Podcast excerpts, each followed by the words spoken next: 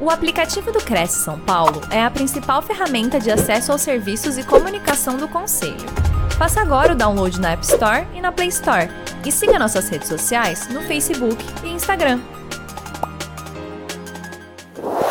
Olá, senhoras e senhores, muito boa noite. Começa agora mais uma live ao vivo promovida pelo Conselho Regional de Corretores de Imóveis Estamos hoje ao vivo pelo Facebook, YouTube, TV Cresce. Sejam muito bem-vindos todos aqueles que têm interesse em aumentar seus conhecimentos em assuntos que irão melhorar o desempenho do corretor no dia a dia, também para o nosso desenvolvimento pessoal.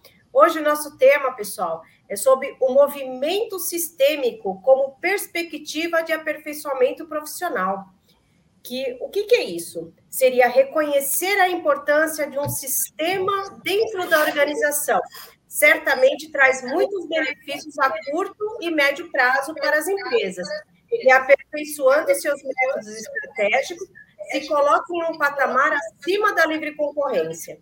Assim, os movimentos sistêmicos, antes restritos a um círculo muito limitado, se expandem para outras áreas do conhecimento humano, Durante a apresentação, o corretor de imóveis terá a oportunidade de conhecer um pouco mais desta nova realidade.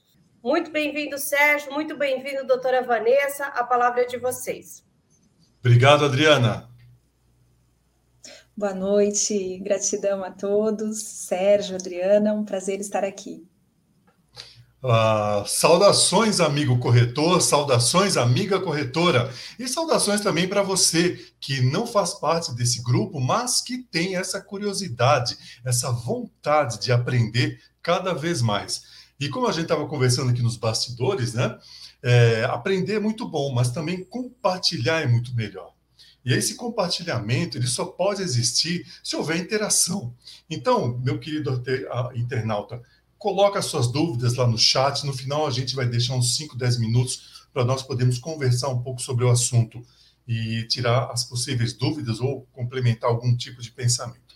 A princípio, eu queria dizer o seguinte para vocês: o Cresce ele é uma instituição que tem uma preocupação muito grande com a formação e o conhecimento.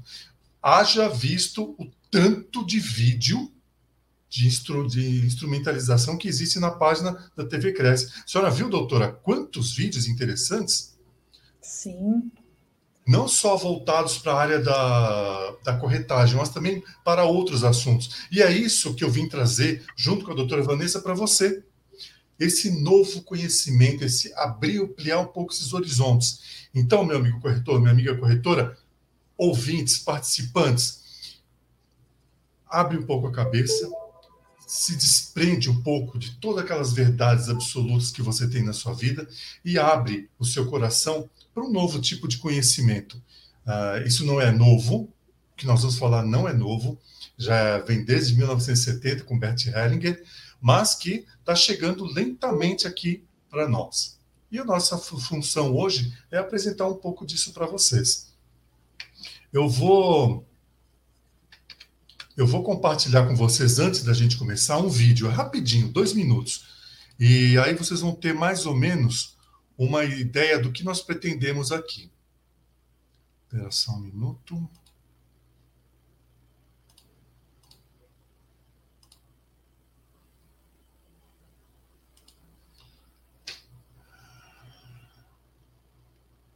Eu estava com ele aberto. Ah, tá aqui. Eu vou abrir o vídeo aqui agora. E vamos lá.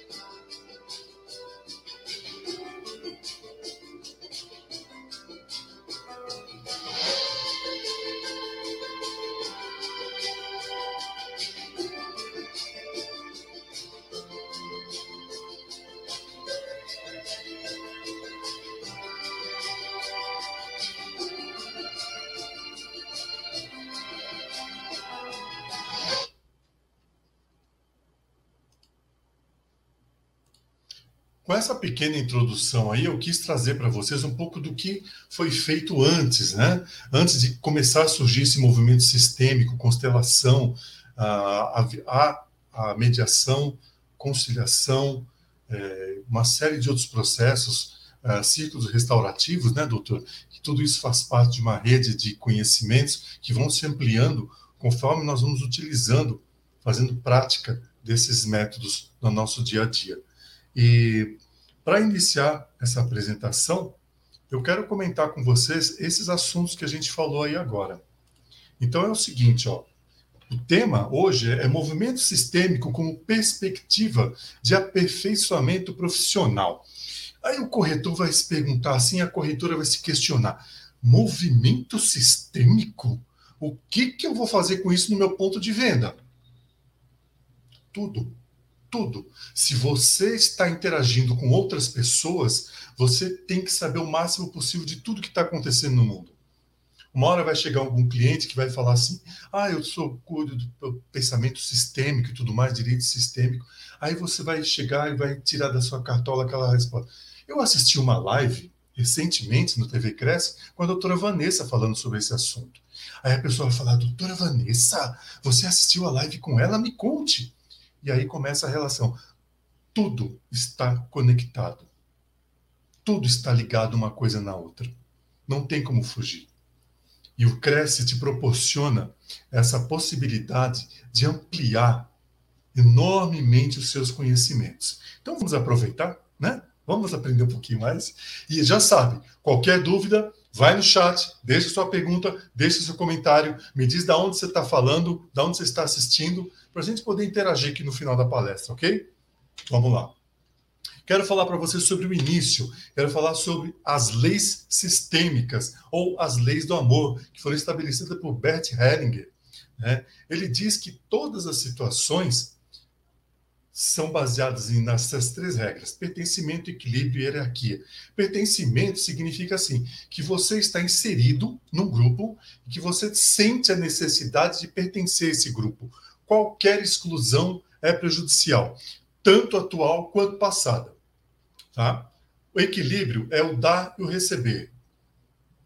Tem que haver um equilíbrio entre essas duas questões. Então, alguém não pode doar-se muito para outra pessoa se a outra pessoa não estiver preparada para receber. Porque aquele que doou demais vai se sentir injustiçado, porque aquela pessoa não, não retorna o que ela está expectativa dela. E a que, a que recebeu a mais e não pôde ofertar, vai se sentir em débito. Então, essa coisa de dar e receber, que a doutora Vanessa depois vai conversar um pouco mais com vocês. E, principalmente, a hierarquia. Quem veio antes tem prioridade, minha gente. Ah, mas eu não concordo. Você concorda ou não concorda? A lei está aí. Tá? É, e é assim, é testada, avaliada, mensurada é, com, e destruída ao redor do, pelo tempo inteiro. Então ela está aí. Esse, essa hierarquia ela é muito importante.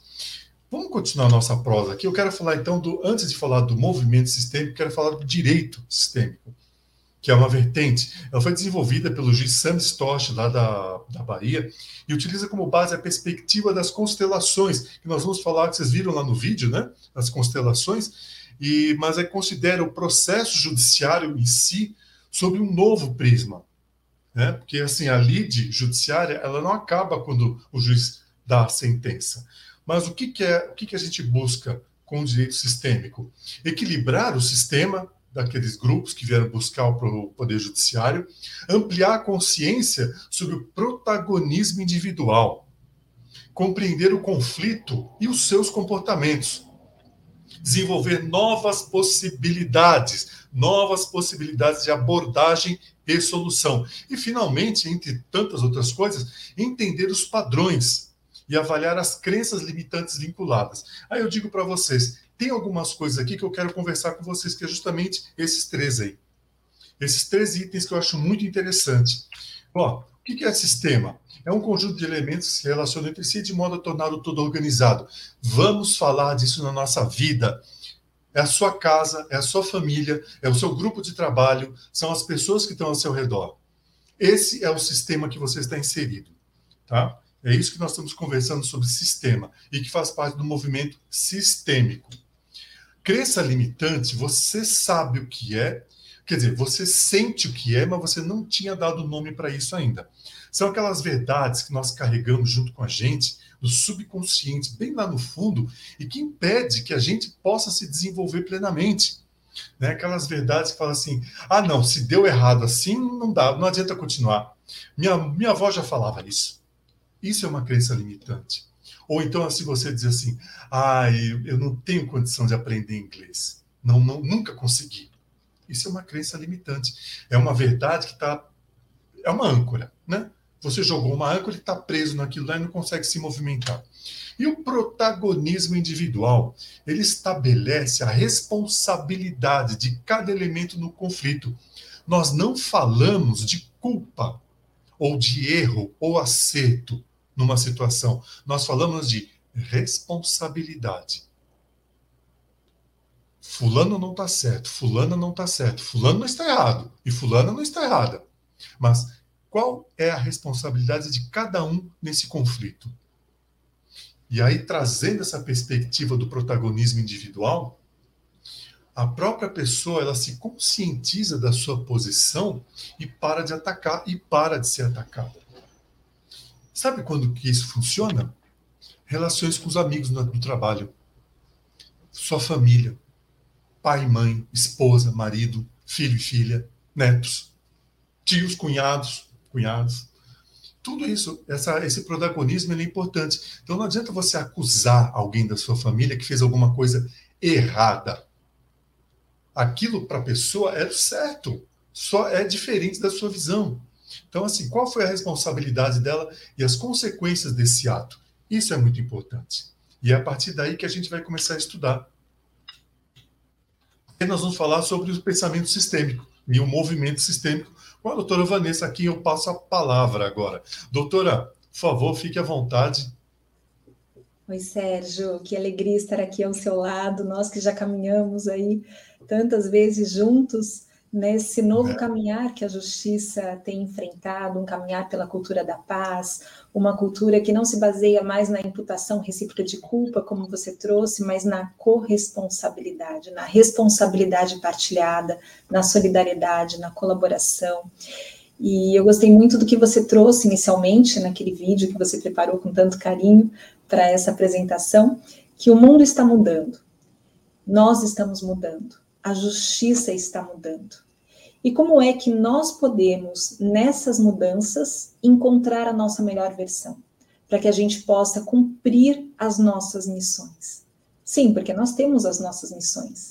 Eu gosto muito do Renato Bertatti, que foi meu mestre na Hellinger, ele que ensina muito sobre constelações, sobre esse movimento sistêmico, e ele diz no livro dele, da saúde, ele que é um médico, ele fala que nós temos três missões: a missão individual, a missão é, sistêmica e a missão espiritual. Qual é essa missão individual? É aquilo que nós viemos fazer como seres humanos nessa experiência humana. Nós somos seres espirituais, tendo uma vivência humana, e nessa vivência humana viemos aprender, viemos desenvolver algumas qualidades. Esta é a nossa missão individual: desenvolver habilidades nós temos também a nossa missão sistêmica. Qual é a missão de cada um de nós dentro desse primeiro sistema do qual integramos, que é a nossa família? O Sérgio deixou bem claro: todos nós não somos seres isolados, todos nós integramos sistemas. A família é um sistema, o nosso trabalho é outro sistema, o grupo de pais dos alunos é um outro sistema, o grupo de uma academia de ginástica, por exemplo, forma um outro sistema. Portanto, cada um de nós integra inúmeros sistemas. Mas o, o primeiro sistema que nós integramos é a nossa família. E cada pessoa dentro do sistema familiar tem uma missão muito clara. Geralmente, qual que é a missão do primeiro filho, do filho primogênito? É aquele que leva adiante o sistema de valores e crenças daquele sistema familiar. E aí nós temos o filho do meio, que tem uma outra missão. E eu me coloco nessa categoria porque eu também tenho mais irmãos, tenho duas irmãs mais velhas que faleceram, que não nasceram, um irmão mais velho e um irmão caçula. Então, eu estou ali, catalogada bem no meio dos irmãos vivos. Né? E qual é a missão? E eu quero que você veja se isso se aplica à sua vida. Eu percebi isso claramente desde o início, Sérgio. Eu fazia a mediação entre o meu irmão mais velho, o meu irmão caçula, entre os meus irmãos e os meus pais. Então, geralmente, a missão do filho do meio é mediar é colaborar para que os outros integrantes do sistema consigam abordar de uma forma construtiva os seus conflitos e superar esses conflitos. E aí nós precisamos perceber também que cada um dentro desse sistema familiar tem uma função. Sim, até aquele seu parente que você não gosta muito, ele também está a serviço e ele está a serviço da perpetuação do sistema e da perpetuação da vida, porque é através desse sistema familiar que a vida prossegue. E é muito interessante, Sérgio, você trouxe aqui sobre julgamento. Quantas vezes nós julgamos pessoas que têm um comportamento, entre aspas, inadequado, mas que também estão a serviço? Será que nós sabemos qual é a missão daquela pessoa dentro do nosso sistema familiar? Será que nós sabemos quais são as lealdades invisíveis que aquela pessoa tem para os ancestrais? E muitas vezes nós julgamos essa pessoa e nós a excluímos do nosso sistema familiar. Porque o que é excluir alguém do sistema familiar? Toda vez que a gente julga, toda vez que a gente critica, toda vez que a gente ignora, toda vez que a gente esquece, a gente está excluindo alguém do nosso sistema familiar. Eu me lembro de uma amiga. Não, eu quero, desculpa se interromper, mas é assim: na minha família há muito disso, há muito disso. Eu mesmo perpetrei diversas vezes, é, a, assumi a posição de pai e mãe e tentava dar conselhos para os pais ou dos meus irmãos mais velhos. Eu sempre achei que eu estava mais certo que eles. Né? Então, quer dizer, eu troquei a hierarquia. E agora eu começo a perceber isso de uma outra forma. E muitas das coisas que eu vi nos meus irmãos e minhas irmãs. E é interessante, Sérgio, que você trouxe, voltando um pouquinho, revisitando as ordens do amor que você trouxe, porque, segundo Bert Hellinger, essas ordens do amor garantem a fluidez do sistema. E é interessante porque ele diz que a ordem precede o amor. O amor apenas flui onde a ordem está estabelecida. Olha só que interessante. Essas ordens Sim. que você trouxe muito lindamente Primeiro, o pertencimento. Né? Então, todos que integram o sistema familiar têm igual direito de pertencer. Todos. E não é necessário que ninguém se mutile para caber nas expectativas alheias, principalmente Exato. dos outros integrantes do sistema. Não é necessário a pessoa ter mérito para integrar o sistema, ela integra o sistema simplesmente porque ela nasceu naquele sistema e por isso ela é importante e precisa ter o seu lugar respeitado. Se alguém é excluído do sistema, haverá uma desordem nesse sistema. Portanto, todos nós pertencemos e nós, com as nossas humanidades, com as nossas imperfeições, também pertencemos. Não é necessário que a gente se encolha para caber num espaço. Nós já temos esse espaço, nós já temos esse direito. Portanto, cada um pode ser exatamente quem é independente dos seus méritos, independentemente das suas atitudes, para pertencer ao sistema. E Sérgio, é muito interessante porque esse senso de pertencimento, ele é tão importante porque é ele que garante a nossa sobrevivência. Portanto, o pertencimento está a serviço da vida. Nós somos mamíferos. Aliás, nós seres humanos, quando nascemos, diferentemente de outros seres, se nós não recebermos os cuidados necessários dos nossos pais ou da nossa família, nós morreremos. Nenhum ser humano, quando nasce, nasce com autonomia suficiente para viver a sua vida sozinho, sem esses cuidados do seu sistema. Portanto, é, esse pertencimento está diretamente ligado à nossa própria subsistência. Mas não é só isso. As novas pesquisas mostram que nós herdamos também tudo que os nossos ancestrais já vivenciaram. As nossas células guardam as memórias de tudo que já foi vivenciado. Tem uma pesquisa, Sérgio, muito interessante no Hospital de Mount Sinai, de Nova York. E nessa pesquisa, eles pegaram dois grupos de pessoas. O primeiro grupo eram 32 homens e mulheres judeus, é, descendentes de vítimas do Holocausto, pessoas que vivenciaram nos campos de concentração e que sofreram terríveis traumas. O outro grupo de pessoas, também judias, mas cujos é, é, ancestrais não passaram pelo campo de concentração. O que, que eles perceberam nessa pesquisa?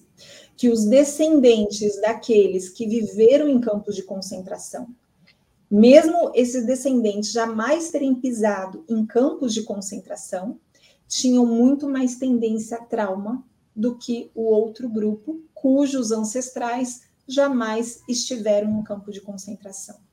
Nós herdamos os traumas dos nossos ancestrais. E não é só isso. Nós guardamos no nosso DNA tudo que já foi vivenciado lá atrás. E no início dos tempos, como foi que os homens sobreviveram? Por que, que os Homo sapiens sobreviveram, por exemplo, e não os neandertais? Por conta do poder de organização que eles tinham. Eles viviam Ordem. em grupos, e por conta dessa proteção do grupo é que as pessoas sobreviviam, senão elas não conseguiriam vencer tantos e tantos desafios inerentes aos primórdios da humanidade. E isso nós guardamos também na nossa célula. Portanto, o nosso pertencimento ao sistema familiar está diretamente relacionado à nossa sobrevivência. Por isso que é extremamente importante. E Sabe que eu pensei uma coisa agora, doutora? Deixa eu te interromper ah, novamente é uma coisa que a senhora falou que eu achei bem interessante e me ocorreu imediatamente.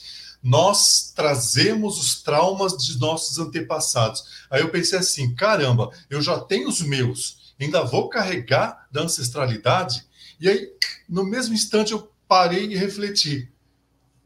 Os meus traumas atuais são os ancestrais, não são novos. É toda uma corrente que veio, um movimento que veio de antigamente e que me trouxe até esses traumas de hoje. Eu já fiz a pergunta e já me respondi.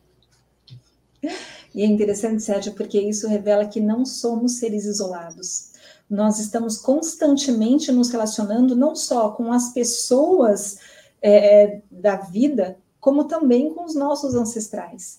Mas a Sim. vantagem é que nós não carregamos apenas os traumas, nós carregamos também a força, nós carregamos também a potência. O Nietzsche, as virtudes. As virtudes. O Nietzsche, ele fala algo muito lindo, ele fala que os nossos ancestrais, a cada geração, foram acumulando riquezas numa grande caderneta de poupança.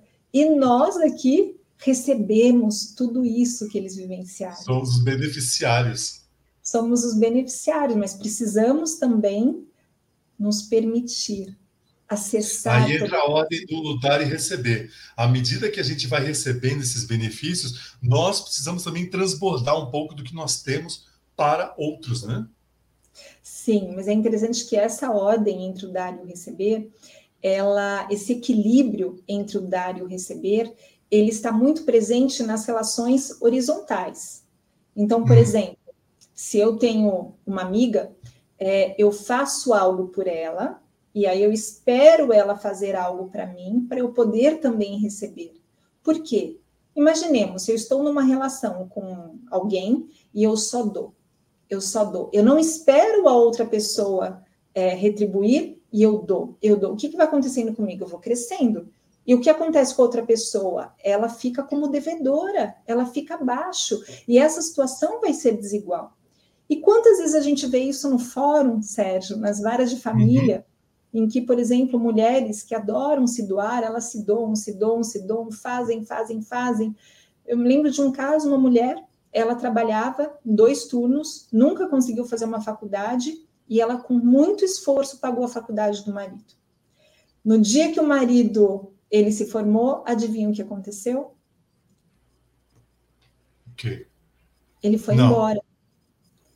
E aí ela entrou com uma ação na justiça falando: "Mas como eu fiz tudo por ele e ele me deixou?"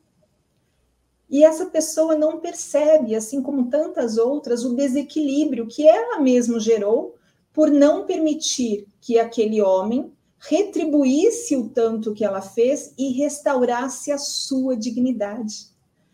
Quando a gente dá esse espaço para a pessoa retribuir o que nós fizemos, nós garantimos que ela consiga restaurar a sua dignidade, de ser exatamente igual e não estar numa posição inferior. Eu peguei um caso essa semana, doutora, na mediação, que a mulher também pediu o divórcio e a, a alegação dela, ela falou assim: Eu sempre amei ele, ele nunca me amou. Ah, ela falou: se eu tivesse uma bola de cristal, eu nem teria começado esse relacionamento lá atrás. Aí eu perguntei para ela, mas me fala uma coisa, quando você começou esse relacionamento lá atrás, será que já não havia sinais, né? Você se doar tanto e você não receber nada em troca? Ela ficou me olhando assim, parou um segundo, aí falou assim: é, sim, tinha sinais, mas eu achava que eu ia mudar ele. Eu tinha certeza que eu ia mudar ele, que ele ia voltar e me dar o tanto que eu estava esperando dele. Isso não aconteceu. Quer dizer, ela se conscientizou depois no final. Bem interessante, né? É interessante, Sérgio, porque quando a gente olha de uma forma é, muito pontual para aquela situação, sem esse olhar ampliado, a gente vai cair na tentação de um julgamento. Ah, onde já se viu? Como que ele fez isso com uma pessoa?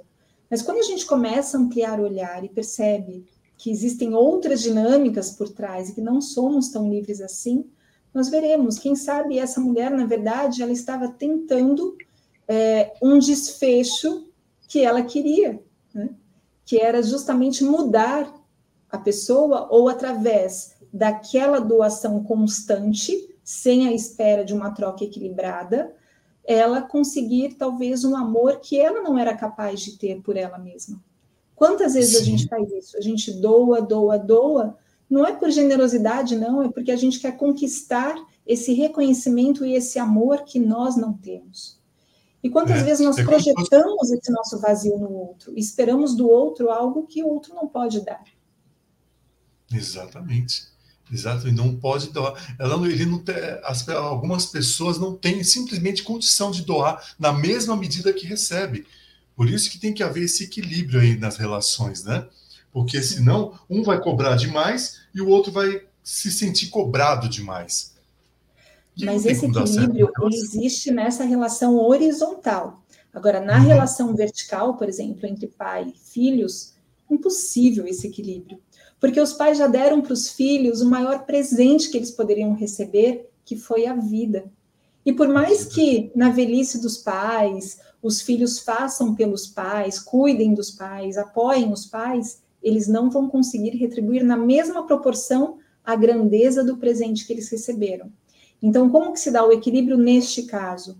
Os filhos tomam a vida que eles receberam dos pais com muita gratidão, com muito amor, com muito respeito, pelo preço que custou aos pais e pelo preço que custou aos filhos, e fazem algo muito grandioso com essa vida. Ou eles levam essa vida adiante através dos seus próprios filhos, ou através das suas atividades junto à sociedade.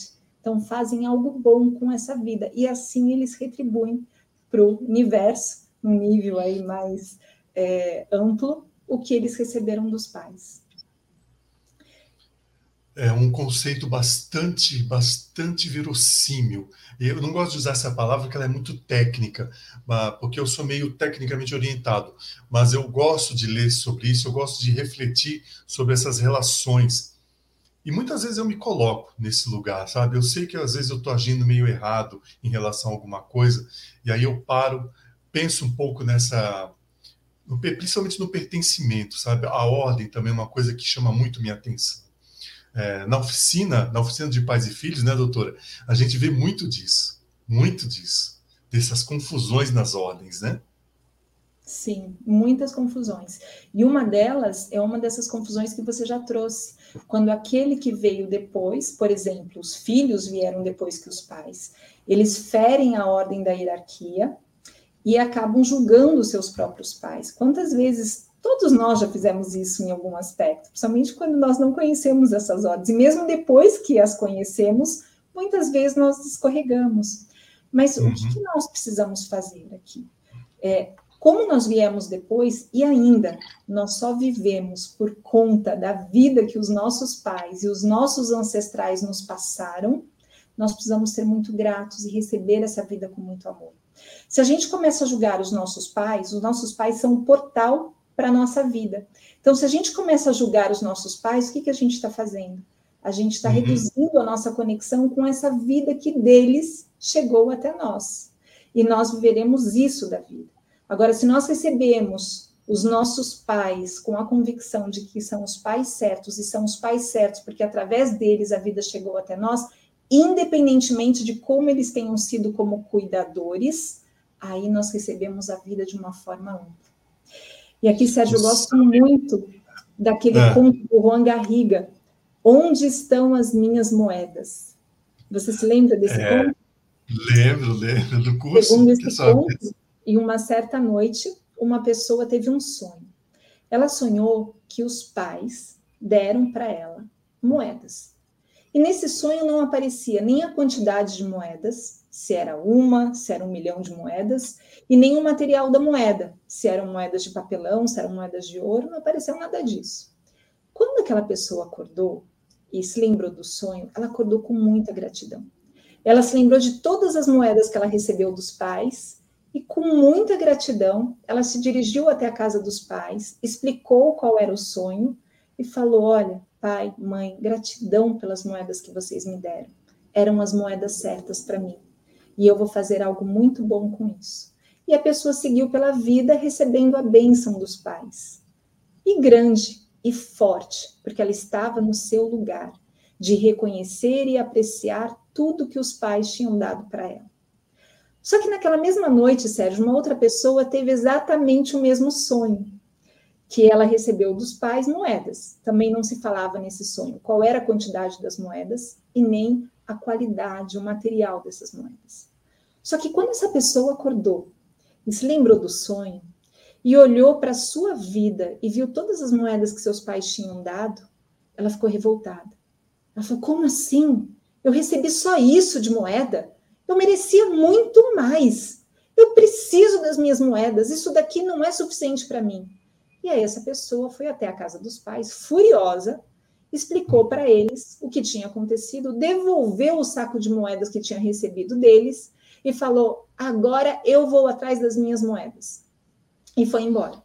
E foi embora aparentemente sentindo-se grande, mas era só uma aparência, porque na verdade aquela pessoa estava totalmente fora do lugar que ela se colocou como maior do que os seus pais. E os pais se sentiram pequenos, tristes, envergonhados. E essa pessoa saiu pelo mundo falando: agora eu vou encontrar as minhas moedas, porque eu mereço as minhas moedas. Aí encontrou uma mulher e pensou: essa daí tem as moedas que eu preciso. Se casou com ela. Só que aí o que acontece? Tinha tanto vazio interno que projetou naquela mulher como se aquela mulher fosse a solução para satisfazer tudo que não conseguiu satisfazer na sua vida afetiva anterior, inclusive aquele rombo interno, aquele espaço vazio interno. E, obviamente, aquela mulher não tinha as moedas que aquela pessoa precisava, se separou da mulher. Aí teve um filho, ah, esse filho tem as moedas que eu preciso. Só que o que, que acontece? Nessa ordem aqui da hierarquia, os pais dão e os filhos tomam dos pais. Os pais dão a vida e os filhos tomam dos pais a vida e depois vão dar para os seus filhos.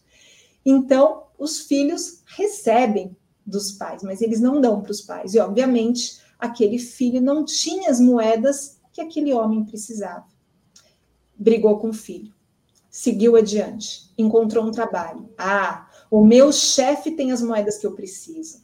Ele vai dar as moedas que eu preciso. O chefe não tinha as moedas que ele precisava, teve um, uma péssima relação com o chefe, foi embora atrás de outro trabalho. Aí ele percebeu que ninguém tinha as moedas dele. Então ele procurou uma terapeuta. Mas essa daí deve ter as minhas moedas, afinal de contas é uma terapeuta. Aí a terapeuta mostrou para ele que ela também não tinha as moedas. E ele percebeu que apenas duas pessoas no mundo tinham as moedas certas para ele. Ele retornou para a casa dos seus pais. Eu sinto muito, eu não sabia. Agora eu recebo de vocês as moedas que vocês tinham para me dar. Não importa a quantidade, não importa a qualidade, elas eram as moedas certas para mim. E aí, com muita humildade, ele recebeu as moedas dos pais. E aí sim, os pais foram capazes de abençoá-lo e ele seguiu adiante no seu caminhar. Portanto, Sérgio, nós não podemos exigir dos nossos pais e dos nossos ancestrais uma conduta diferente. Eles fizeram o melhor que eles podiam, conforme o nível de consciência que eles tinham. Assim como nós também fazemos o melhor que nós podemos, mesmo com nossas humanidades, mesmo com nossas imperfeições, estamos todos igualmente a serviço do destino coletivo. Exatamente. Uma coisa que eu acho interessante, doutora Vanessa, é assim: é, eu tenho exatamente tudo aquilo que eu preciso. Eu não nasci na família errada, eu não tenho os pais errados, eu não tenho os irmãos errados e nada disso está fora do contexto. Eu estou no lugar certo porque eu tenho que estar lá. Ou para aprender, ou para ensinar, ou para conviver. É isso que me deixa assim mais, mais empolgado nessa, nessa visão. Né? E se a gente transportar isso para o lado profissional, a gente vai perceber, eu já começo aqui a, a pensar, né, e profissionalmente, como é que eu incluo isso? Autorrealização. A partir do momento que eu descubro essas verdades, que são, que nem a gente estava conversando aquela vez, estavam, sempre estiveram aí, nós nunca víamos, né, com o nome de alguma coisa, elas estão aí. Então a gente consegue resolver muita coisa da nossa vida através da constelação, uh, do direito sistêmico, do movimento sistêmico, de, de uma série de ciclos restaurativos que eu acho bárbaro, equipe reflexiva, a gente consegue transformar os nossos ambientes. E por que não o nosso ambiente de trabalho, né? que é onde a gente passa grande parte do nosso dia. Né? Sim, até porque, Sérgio, como você falou, nós sempre nascemos no sistema certo. O Bert Hellinger tinha um conceito muito interessante de destino. Ele fala que o nosso destino não é o nosso futuro, muito pelo contrário, é a nossa história, são as nossas raízes. O nosso destino, segundo ele, são os nossos pais, a nossa cultura e o país onde nascemos. Olha que interessante. E se nós estamos naquele sistema familiar, é, é porque é lá que nós precisamos exercitar a nossa missão sistêmica, como eu já trouxe aqui. E além disso, estando no nosso lugar, dentro do nosso sistema familiar, nós conseguimos exercitar a nossa missão espiritual. Então, qual é a nossa missão espiritual? Eu já falei em três missões: a individual, as habilidades que nós viemos é, aumentar ou desenvolver aqui nessa experiência humana, a nossa missão sistêmica, ou seja, serviço do que nós estamos dentro do nosso sistema familiar, e a nossa missão espiritual, qual é a colaboração que nós viemos dar para o coletivo, para a sociedade, para a humanidade. E a nossa missão espiritual está diretamente relacionada ao nosso trabalho. Então, por uhum. exemplo, nós trabalhamos com a justiça, nós estamos alinhados ao arquétipo da justiça. É isso que nós servimos. Os corretores estão a serviço também desse movimento da vida, em que as pessoas precisam de um lar para elas se realizarem. Então, imagina só que importância dessa missão dos corretores. É. E o que, que acontece? Muitas vezes nós é, somos direcionados a uma missão espiritual, o nosso trabalho, por conta das nossas lealdades invisíveis. Será que nós somos tão livres como nós imaginamos? Existem muitos estudos sobre essas lealdades invisíveis que nós carregamos em relação aos nossos ancestrais. E essas lealdades se manifestam de várias formas. Nós temos a lealdade por espelhamento, nós temos a lealdade por complemento, nós temos a lealdade por oposição. Já reparou que na família, Sérgio, muitas vezes existem padrões que se repetem gerações Sim. e outras gerações e outras gerações e todas repetem o mesmo padrão? Por que será que Sim. isso acontece? Existem essas lealdades. E essas lealdades estão fundadas nesse profundo amor, ainda que seja um amor imaturo, ainda que seja um amor infantil, um amor mágico, em relação a todos aqueles que vieram antes e que nos transmitiram a vida. Então, como são essas lealdades? que eu gosto muito de um exemplo que uma querida amiga portuguesa, Maria Gorjão, trouxe em um curso que nós demos juntas, e ela deu o seguinte exemplo, Sérgio.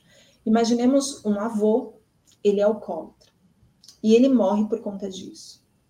Uhum. O neto, sem saber que o avô era alcoólatra, o que, que acontece com ele? Por uma fidelidade invisível por espelhamento. Adivinha? Vai ser alcoólatra igual ao avô. Exatamente. E provavelmente vai morrer alcoólica igual ao avô. E vai morrer feliz, intimamente feliz, porque assim ele seguiu os passos do avô. E qual é a dinâmica aqui? Inconscientemente, ele olha para o avô e diz: Eu como você. Eu como você. Olha só, nós somos iguais. Né? Esse seria o espelhamento. E quantas vezes isso acontece? A gente verifica, por exemplo, no fórum, nas varas de família, pessoas que são infelizes no casamento, seus pais foram infelizes no casamento, seus avós foram infelizes no casamento, seus bisavós foram infelizes no casamento. Ora, se todos os meus ancestrais foram infelizes no casamento, será que o meu inconsciente vai permitir que eu seja mais feliz do que eles? Ou será que meu inconsciente vai me auto-sabotar para que eu seja exatamente igual a eles? Por quê? Isso eu gosto muito de um livro do Newton Bonder, A Alma Imoral. Ele fala o hum. seguinte, que nós temos a nossa tradição, e toda vez que nós mantemos a tradição do nosso sistema familiar, nós nos sentimos em paz. Ainda que essa tradição seja ter relacionamentos ruins, igual aos nossos ancestrais. Mas a partir do momento que nós nos afastamos dessa tradição, nós suportamos isso como se fosse uma traição. E é pesado. Hum. É o que o Bert Hellinger chamava de boa consciência e má consciência. Isso é extremamente importante a gente saber, porque isso norteia a nossa vida de uma forma tão impactante a gente não percebe. O que, que é essa boa consciência que o Bert fala? O Bert Hellinger ele ampliou muito o estudo sobre a consciência. Então, nós tínhamos o Freud, que estudou o inconsciente, o Jung, o consciente coletivo, e veio o Bert Hellinger e falou: olha, mas nós temos outros níveis de consciência. Nós temos a consciência pessoal, a consciência coletiva e a consciência da totalidade. O que é a consciência pessoal? Sabe aquela voz que está sempre presente? Isso pode, isso não pode, isso está certo, isso está errado? Então, essa voz vem da nossa consciência pessoal. É o conjunto de crenças e valores e regras do nosso sistema familiar de origem. E por que que nós introjetamos esse conjunto de regras, valores e crenças? Lembra da tal pertencimento que está a serviço da nossa sobrevivência? Imagine se eu sou pequena, dependo dos cuidados da minha família para sobreviver e eu vou fazer algo diferente do que a minha família sustenta. Eu corro um risco de ser excluída daquele sistema e ainda morrer, porque se eu não integrar no sistema, eu vou morrer. Então, uhum. o que, que uhum. nós fazemos? Nós introjetamos inconscientemente todo aquele conjunto de regras. Quando nós crescemos, nós aí nos deparamos com algumas questões porque nós começamos a abrir o nosso coração e às vezes encontramos uma pessoa e ela vem de um outro sistema familiar com outras crenças, outros valores, e é aí que os conflitos começam. Quando a minha boa consciência conflita com a boa consciência dela. Quando as crenças do meu sistema familiar que eu introjetei são diferentes uhum. das crenças do sistema familiar da outra pessoa que ela introjetou. E a grande maioria dos conflitos acontece por conta desse conflito entre as boas consciências. Mas o que, que a gente faz nesse caso, Sérgio? E olha só como tudo mudou e a perspectiva sobre os conflitos também mudou. Antes acreditavas que o conflito era algo negativo. Agora percebes que o conflito não é algo negativo. O conflito nos dá a oportunidade de transmutar as nossas relações pessoais. E o conflito uhum. nos dá a oportunidade de ampliar a nossa capacidade de amar. E o que é o amor para o Bert Hellinger? É a capacidade de abrir o coração para o diferente, para as pessoas diferentes, para as pessoas que têm sistemas de crenças, valores diferentes do nosso e reconhecermos que também são válidos. E o que, que esses conflitos trazem? Essa possibilidade. Mas para isso nós precisamos estar no nosso adulto, porque assim que a gente adultece, quando a gente vai para má consciência, a gente começa a se individualizar dentro daquele sistema familiar. Mas como que a gente faz isso? A gente simplesmente olha para o nosso sistema e fala: olha, agora esse sistema de regras aí não vale mais, eu vou fazer diferente. Não, não é assim que a gente faz. A gente olha para o nosso sistema familiar, para todo o conjunto de crenças, valores, ideais e agradece, porque foi graças a tudo isso que nós chegamos até aqui. E que Exatamente. hoje nós já crescidos podemos fazer diferente. Então a gente olha, agradece, reverencia, respeita, uhum. porque graças a isso estamos aqui. E aí sim, com todos eles no nosso coração, nos permitimos fazer diferente. É um pois processo é. muito lindo, né, Sérgio? Mas tão necessário. Muito, muito, muito lindo. É, e assim, a cada dia que passa, eu confirmo todas essas condições no meu dia a dia, no meu trabalho, nas minhas mediações de família e em todas essas coisas. Agora, a doutora Vanessa, são 8h49, nós temos 10 minutos aí para uh, atender o público, ver o que, que, se alguém tem alguma questão, tem alguma dúvida. Uh, infelizmente, nós não temos acesso ao chat, mas a Adriana, que nos ouve aqui, né, Adriana, ela já está lá feliz, que já jantou, né? Deu tempo de jantar e voltar. Nós não. Mas, Adriana, me conte, tem muita coisa aí na, no chat para nós? Então, primeiramente, queria dizer que eu estou encantada com a doutora Vanessa, com as palavras dela, assim, me tocou profundamente. Eu acho que é uma, uma reflexão aí muito importante, né? E, e nem, nem tudo depende de de tanto estudo, né? É, depende, eu acho que de cada um mesmo, né? Parar e refletir o, o que você é hoje, né? E parar de culpar um pouco o passado, né? Que é isso é o que a gente mais faz, né? Então, mas assim, parabéns, viu, doutora? Foi me tocou profundamente, pessoalmente me tocou bastante as suas palavras. É, nós temos aqui o Arlindo Marques dando boa noite, o Edson Teodoro, a Teca Dória, Ricardo Lima, Maria Teodoro, dando boa noite a todos, tanto os palestrantes quanto os participantes. Estou amando as explanações. Parabéns desde já ao Sérgio e doutora Vanessa. Maria René Teodoro, obrigado, Maria Teodoro. Foi um prazer ter você aqui. Teca, Jaque, estava com saudade de você. Que bom que você está aí. Quem mais que estava aí? Deixa eu ver aí os nomes. Vamos ver. O Arlindo Marques, o Edson Teodoro, Arlindo. Teca Dória, Ricardo Lima. Edson. Teca, uh, Jaqueline, Ricardo Lima. Ricardo, boa noite. Boa noite, que bom que você veio. Maria Teodoro, gostei. Obrigado pelos parabéns, Maria Teodoro. Obrigado. Renamar Rosa, Maria Teodoro fez um comentário: não somos seres isolados, é linda e profunda essa reflexão.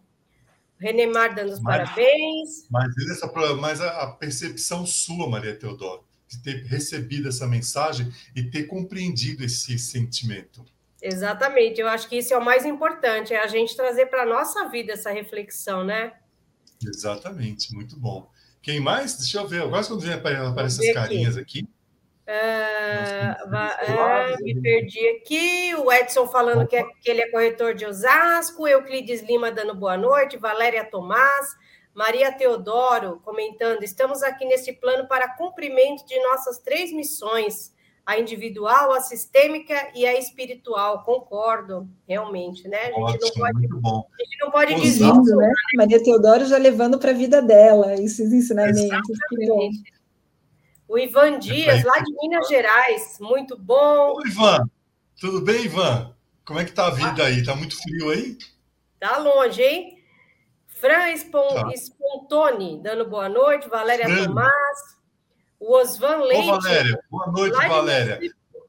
Recife. Recife, ó. Parabéns, doutor Sérgio e doutora Vanessa, pela interação na explanação. Um verdadeiro exemplo sistêmico numa dança, no movimento do conteúdo apresentado. Realmente, falou muito bem. Você fala bem, né, doutora? Olha como ele fala Lindo. bem. Eu adorei Nossa. essa dança, porque é o que a gente faz, né, Sérgio? É. A gente está sempre dançando entre vários saberes, vários conhecimentos, até encontrar a música mais afinada, os passos mais afinados. Exatamente. E a vida é essa constante dança. É verdade. Mas, então, deve ser gente... legal ouvir você falar, porque vocês têm um sotaque bem característico, né? É, é. meio cantado, é bonito o jeito deles falarem lá. Quem é mais está aí? Renemar Rosa, é nosso, Rosão Leite, dizendo: Eu senti é uma proximidade é da sincronicidade trabalhada por Carl Jung, pelo Jung. Muito bom. Sim, essa, essa sincronicidade, outro dia eu ouvi um termo que eu gostei tanto. A sincronicidade é a presença discreta de Deus. É verdade. Lindo, né? Lindo. Interessante, né? Osvan, obrigado pela contribuição aí. Pessoal, quando vocês escrevem essas coisas no chat, é muito bom, porque vocês, assim, além de receber essa informação, vocês transmitem ela de volta para nós de uma forma diferente. Isso é muito bacana, ou seja, vocês fazem tipo um resumo, né? Ou entrou no coração de vocês, vocês interpretaram à luz dos seus próprios sentimentos e traduziram na linguagem de vocês, o que é muito bacana. Muito, muito, muito bacana. Certo. Bom, é, vamos aqui também as nossas próximas lives aí. Então, na segunda-feira, ah, é. às 10 horas da manhã, nós temos o senhor professor Ronaldo Reis, falando sobre administração do tempo e como vencer a procrastinação, tema muito importante, né? E às 20 horas, o Wallace Wu falando sobre auditoria jurídica imobiliária. É, interessante é, Bem bastante, o Cresce traz bastante temas super é, interessantes conteúdo, aí, né? Conteúdo, Tanto para desenvolvimento a nível pessoal como técnico mesmo, né? Bom, uhum. É, obrigado aos dois pela excelente palestra. É, agradeço em nome do nosso presidente José Augusto Viana Neto, a participação de todos os nossos internautas. E eu passo agora para cada um, para o Sérgio, para a doutora Vanessa. É, eu queria que vocês deixassem umas palavras finais, né, para que a gente possa deixar um recado aí para os nossos internautas aí que estão nos assistindo. Perfeito. Doutora, por favor, faça as honras. Bom, eu queria mais uma vez agradecer por essa oportunidade. Esse tema é um tema que faz o meu coração vibrar, então é sempre bom revisitá-lo e ter a oportunidade também de internalizá-lo. Né? Eu gosto muito de uma fala da Marianne Williamson. Ela é uma autora norte-americana, tem vários livros. O último que eu li dela foi Return to Love, O Retorno para o Amor. E ela diz o seguinte: que nós já temos acessos a tantos saberes, nós já estudamos tanto, cada dia chega um saber diferente, que agora está na hora da gente aplicar e aplicar no nosso dia a dia. E esses saberes sistêmicos são facilmente aplicados. É apenas dizer sim a todos que são como são, renunciar aos julgamentos, ampliar o olhar, procurar olhar além do conflito, verificar o que que esse conflito está me trazendo de novo na minha vida? Qual é a oportunidade que ele está me dando para integrar algo que ainda está excluído no meu coração? Porque tudo que acontece no nosso mundo, à nossa volta, reflete aqui o que acontece aqui dentro. E sempre nos dá a oportunidade de nos integrarmos cada vez mais como seres espirituais que somos. Então, gratidão e fiquem bem todos. Gratidão, Sérgio, pela oportunidade. Gratidão. Obrigado, Adriano. doutora Vanessa. E eu queria deixar como última reflexão uma coisa que eu vou falar, eu tenho certeza que vocês vão cantar na cabeça de vocês. Eu vou dizer o seguinte para vocês: eu fico com a pureza da resposta das crianças. É a vida, é a vida e é bonita. Cantou, né? Muito bom. Adriana, obrigado, Adriana, pela oportunidade. Mais uma vez é um prazer enorme estar aqui na TV Cresce com vocês. E até Pessoal, a próxima. Boa noite. Boa, boa noite. noite a todos vocês. E aqui nós encerramos mais uma live promovida pelo Cresce São Paulo. Obrigada e boa noite. thank you.